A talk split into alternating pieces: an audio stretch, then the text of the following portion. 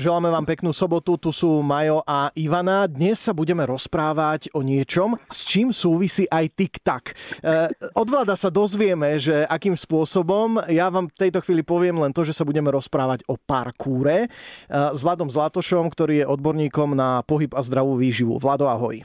Ahojte všetci. No, no tak hneď z mosta do prosta najskôr nám vysvetli, prosím ťa, čo to ten parkúr je.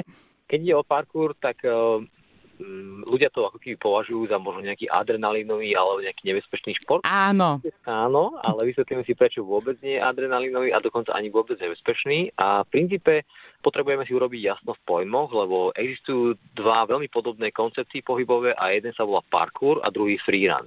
Obidva sa odvíjajú istým spôsobom z časti od nejakej gymnastiky alebo nejakých základov gymnastiky, len rozdiel medzi parkourom a freerunom je v tom, že parkour vznikol v histórii ako nejaká súčasť vojenskej prípravy, alebo dokonca aj pre hasičov, išlo o mhm. efektívny presun z bodu A do bodu B. To znamená, že parkour nemá nič spoločné s nejakými fintičkami, s nejakými saltami, pretože tam ide o maximálnu efektivitu. Mm-hmm. To znamená, že z bodu A chcem proste prekonať prekážky, či ploty, či zábradlia, proste strechy, hoci čo, preskočiť z bodu A do bodu B a presunúť sa tam čo najrychlejšie, ale s čo najmenej minútou energiou. Naopak ten freerun je niečo, kde o ten presun až tak veľmi nejde, o nejakú efektivitu, ale skôr ide o efektnosť. To znamená, že aký najkomplikovanejší, fyzicky najnáročnejší prvok dokážem zvládnuť na nejakom mieste, tam sú už aj vrúty, premety, salta, dvojité salta, dopredu, do buku proste. Tam už tá fantázia je ako keby neobmedzená. No a ľudia veľmi radi kombinujú aj parkour a freerun, ako keby do jednej takej, nazvime to nejakej pohybovej disciplíny, pretože je to istým spôsobom taký dobrý pohybový prejav nami pre mladých. A za tie roky, čo to trénujeme, zhruba od roku 2003, máme už v podstate pohybové programy, ktoré idú od 4 rokov. Tá horná hranica u nás ako keby nezohrá úlohu, ale dá sa povedať, že priemerný vek je niekde medzi 15 až 20, 25 roky. To som rada, že to hovoríš, lebo ja sa budem teraz pýtať ako matka dvoch synov, ktorý ten starší od 7 ma láme na ten parkour a dva roky mu hovorím, že je na to malý, chodí na gymnastiku a ja som si myslela, že je to veľmi nebezpečné. Ako vyzerá ten tréning, že teda normálne ma presvedčí, že mu to dovolím? Tým, že to není gymnastika, tak u nás to nepodlieha nejakému drillu, takému špecifickému, ktorý tie deti častokrát aj prestáva baviť, ale u nás je to viac taký zážitok. To znamená, že u nás tie pohybové prvky sú také voľnejšie, ale ten fyzický tréning a tá fyzická príprava je vlastne rovnako náročná, len trošku inak zameraná a je zameraná aj formou keby zábavy. To znamená, že keď chceš robiť nejaké salta, akékoľvek, tak to fyzické preťaženie, ktoré vzniká v tých kostiach, kolboch, šlachách, úplnoch, je obrovské. A keď sa na to ten človek fyzicky dobre nepripraví, tak vlastne to zranenie je tam veľmi vysoké.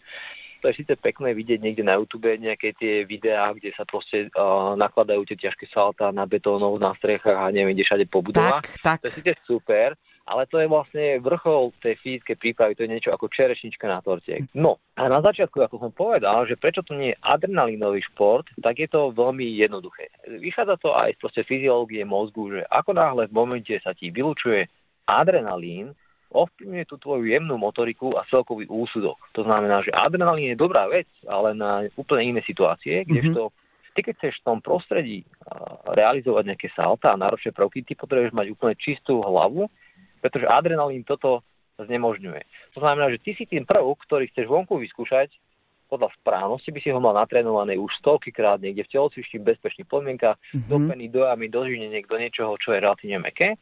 Že kde v prípade, keď to ešte nezvládaš tých prvých niekoľko stovať pokusov, že ti to ešte dobre nejde, tak keď dopadneš, tak si nezlomíš proste neviem, nohu alebo niečo iné. Viem, že ten parkour sa v lete trénuje aj vonku a tam potom, ehm, čo sa deje vonku tak úplne konkrétne, že čo tam trénujete? Ja len doplním Ivankinu otázku. E, máte aj nejaké základné figúry, ktoré by si nám vedel tak nejak opísať? My v lete realizujeme pod e, našim projektom Skill Up aj letné tábory. To znamená, že tých zverencov, ktorých máme dennodenne proste na tréningoch počas celého týždňa a mesiaca, tak pre nich vytvárame ako keby také tábory, kde trénujeme tieto veci vonku. A keď sa pýtaš na aké prvky, mm-hmm. tak to závisí od tej fyzickej zdatnosti toho daného jedinca, ale taký typický prvok môže byť, že salto, hej, to je ten freerunový uh-huh. prvok, kde z nejaké, hej, proste, keď už vieš, máš tú koordináciu a všetky tie veci dobre natrenované, tak z nejakého prevýšenia vieš urobiť proste nejaký saltový doskok dole a, a povedzme, mm, dobre to ústať a tak ďalej. Ale potom sú aj tie efektné prvky. Jeden z nich sa volá napríklad King Pong, kde jednoducho v behu je pre teba nejaká prekážka, napríklad nejaký, nejaký hrubší múrik vo výške mm-hmm. jedného metra alebo niečo podobné a ty pred múrikom zhruba 1,5 metra sa odrazíš, rukami si pomôžeš vlastne presunúť celé svoje telo, ako keby odrazom, mm-hmm. nadvihnúť to svoje telo cez ten múrik, dopadneš za múrikom a utekáš ďalej. A ja som sa e, na tie prvky pýtal celkom zámerne, pretože jeden z nich sa volá aj tik-tak, keď e, potrebuješ e, buď získať nejakú výšku alebo vzdialenosť, tak je to, že napríklad keď sa odrazíš od jednej steny od druhej a dostaneš sa niekam hore. Vieš, tik, áno, áno, dá sa to nazvať, že vlastne keď máš nejaké steny, ktoré paralelne vedľa seba sú vlastne blízko, tak e, a povedzme, že na konci tej jednej steny je dosiahnutelná nejaká tá obruba alebo nejaké miesto, čiže jednou nohou si pomôžeš na jednu stenu, druhou nohou na druhú mhm. stenu uh-huh. a odrazom tej druhej nohy sa zachytíš za hranu nejakého plafónu alebo nejakej proste strechy uh-huh. a už potom môžeš robiť nejaký ďalší prvok. Uh-huh. A z toho, čo hovoríš, tak to neznie nejak finančne náročne, lebo stačí vlastne, keď si prinesú vlastné oblečenie a už platia v podstate iba tie hodiny. Nič tam iné nepredpokladám finančne náročné. Nie, nie, iba jednoducho obyčajné tréningy, tričko a nejakú vodu a zhruba taká orientačná suma na tréning vychádza možno okolo 5 eur plus minus podľa toho, aký dlhý je ten kurz. Ešte Dobre. ja upozorním, že ak budete googliť niekto, tak píše sa to parkour, hej, pretože veľa ľudí by to mohlo googliť ako parkour a skončia pri koňoch. To len taká odo mňa pomocka. Toto bol Vlado Zlatoš, odborník na pohyb a zdravú výživu. Ďakujeme ešte raz veľmi pekne a želáme pekný víkend. Ahoj. Aj vám, ahojte.